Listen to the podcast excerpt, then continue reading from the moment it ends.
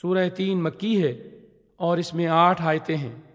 بسم اللہ الرحمن الرحیم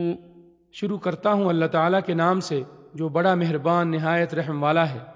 والتین والزیتون قسم ہے انجیر کی اور زیتون کی وطور سینین اور تور سینین کی وهذا البلد الأمين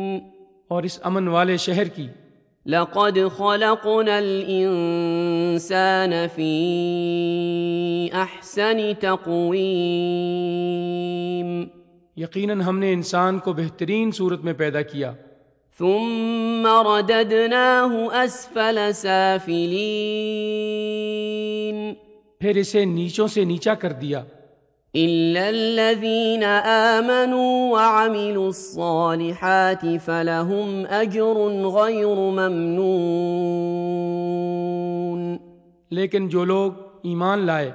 اور پھر نیک عمل کیے تو ان کے لیے ایسا اجر ہے جو کبھی ختم نہ ہوگا فما يكذبك بعد بالدين بس تجھے اب روز جزا کے جھٹلانے پر کون سی چیز آمادہ کرتی ہے